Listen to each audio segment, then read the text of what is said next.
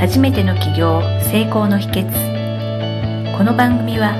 起業家教育の専門家坂本典彦が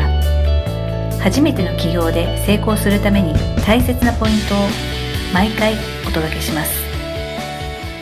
資材団の森川です。坂本先生、よろしくお願いいたします。はい、よろしくお願いします。WeWork がアメリカで IPO を取り下げているっていう話はいろんなところで報道されておりまして、日本の方でも多くの方が関心を持っているんですけれども、WeWork について坂本先生に感じることですとか、学ぶべきことっていうのを教えていただければと思いますので、よろしくお願いします。WeWork っていうコワーキングスペースのまあ会社ですよね。シェアオフィスっていう形になってます。で、起業家の人がね、みんなで集まって、で、そこで交流もしながら、お互いに情報交換もしながら、まあビジネスを作っていく人を応援していこうというような仕組みで成長されてるんですけれども、今回、まあ上場計画してたのが頓挫しちゃって、まあ結構ね、大問題になってるみたいなところだと思うんですけれど、まあ WeWork 起業家支援って形になってて、まあそこにまあみんなね、なんか投資してやったんですが、ただ、まあビジネスモデルとしては、要は賃貸料ですよね。不動産のまあ有効活用みたいなお話なんですね。まあ空いてる不動産のスペースに、コワーキングスペースという形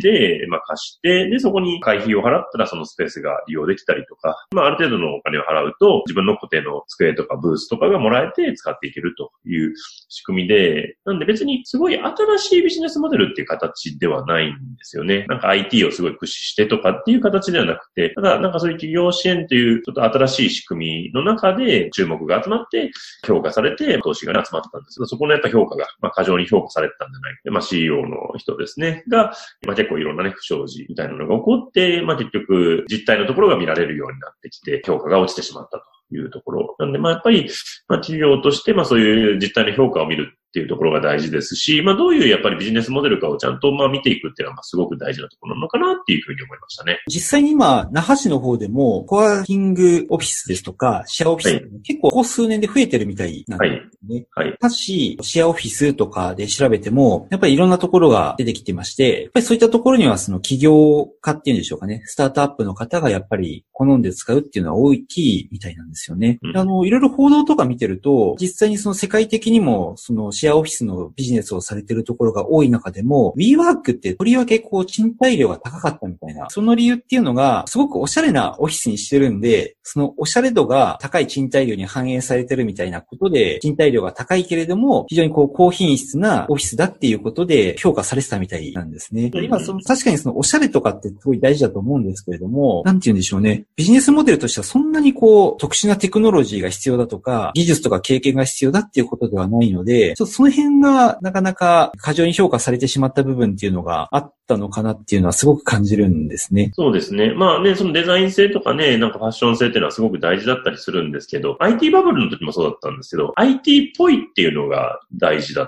たんですよね。市場で評価されやすいというか、例えばあの光通信とかってね、会社、まあまあ今もありますけれど、光通信って要はゴリゴリの営業会社なんですよね。インターネット回線を売る会社で当時やってましたけれども、なんか光通信っていう名前なんで、IT 系っぽいんですけど、実態はただのゴリゴリの営業会社だったみたいな感じで、最初それに合わせて上がったのが、まあ、実態が分かると株価も落ちてったみたいな。があるんですけれど、なんでそれ、WeWork も、なんかすごい IT 系の、まあ企業家というとやっぱ IT 系の人がやっぱり集まるイメージ、特におしゃれなオフィスで、まあパソコン持ってみんなでなんかスタイリッシュに仕事をしてるみたいな、なんかそんな感じのイメージが立ち走って、でも実態は、まあ賃貸料っていうね、従来からある不動産賃貸料っていう従来からあるビジネスモデルなので、なんかそこの表面的な IT っぽいみたいなんで評価が上がっちゃったみたいなところはやっぱ大きいのかなと思いますね。WeWork の話が出てくると、今ですと必ずあのソフトバンクさんがビジョンファンドを組んでて、で、その中で孫さんが AI 企業とかに投資をするっていう、その投資先の一つとして WeWork を選んでるのに、全然 AI じゃないじゃんみたいな話ってよく出てきますよね。僕もそのどこがどう AI だったのかっていうのはちょっといろんな報道とか見ても全然わからないんですけれども、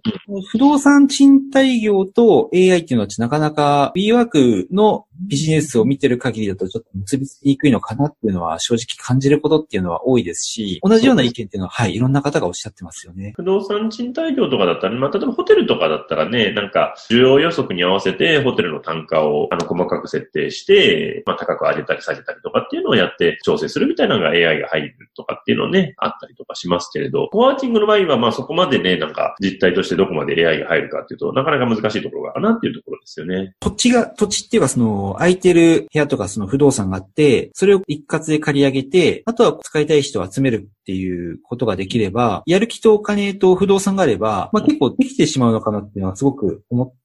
参入障壁が、まあ、決して高いわけではないというか。そうですね。なんでやっぱり今ね、やってるあの不動産オーナーさんは結構いらっしゃいますよね。コワーキングでやっぱり大事になってくるのが、まあ、単純な不動産賃貸業ともまたちょっと違ってくるというか、やっぱり、あの、やっぱそのコミュニティ作りっていうのがコワーキングスペースの場合大事なので、単に曲がりするっていうよりも、やっぱそこに入ることでいろんな企業家と出会えたりとか、新しい出会いがあって情報交換できたりとかっていうところがあるんで、まあ、ウィーワークは、まあ、そこのイメージはすごく良かったですね。なんかここに行くと、やっぱりね、これからの起業家とか、新しいなんか、バリバリやってる起業家と出会えるみたいな、まあそのイメージ作りには成功したのかな。それがまあ実態としてあんまり伴ってなかったっていう、まあその創業者の方自体がちょっとね、なんかちょっと変わっているものだったっていうね、あの、常識が外れてたっていうところで、まあそういったその幻想が崩れてったみたいな感じですかね。コミュニティってすごい大事だなっていうのは思ったんですね。お金で買えない価値を持ってるなっていうのは。で、特にあの、私なんかがあの、一人で最初、沖縄に一回も来たことがない自分が、もう40歳ぐらいの時に、知人も友人もいない土地に行くのってものすごい不安だったことを今思い出したんですね。やっていけるのかなってすごい不安だったんですけど、まあ幸いにもすごくいろんな方がよくしていただいてましたんで、やってこれたんですけれども、その時に、でもコミュニティが実際あって、そういったところに自分が所属してたら、最初からだいぶ楽だったんだろうなっていうのはすごく思ったんですね。まあそれぐらいちょっと最初は結構苦労してましたんで、そういうコミュニティっていうのがあるのとないのとだと全然違うなっていうのは、確かに大きな価値を生むんだなっていうのは思いました。そうですね。で、やっぱり今はやっぱりその特にスタートアップとか起業すると、やっぱそのコミュニティの力をどれだけ使えるかすごく大事ですよね。なんで WeWork の考えは別に間違ってるわけじゃなかったんですけれども、まあそこがね、ちょっとうまくいかなかったとこなんですが、やっぱり一人で起業するってなると誰に相談していいかがわかんないとか、それを教えてくれる人も周りにいないとか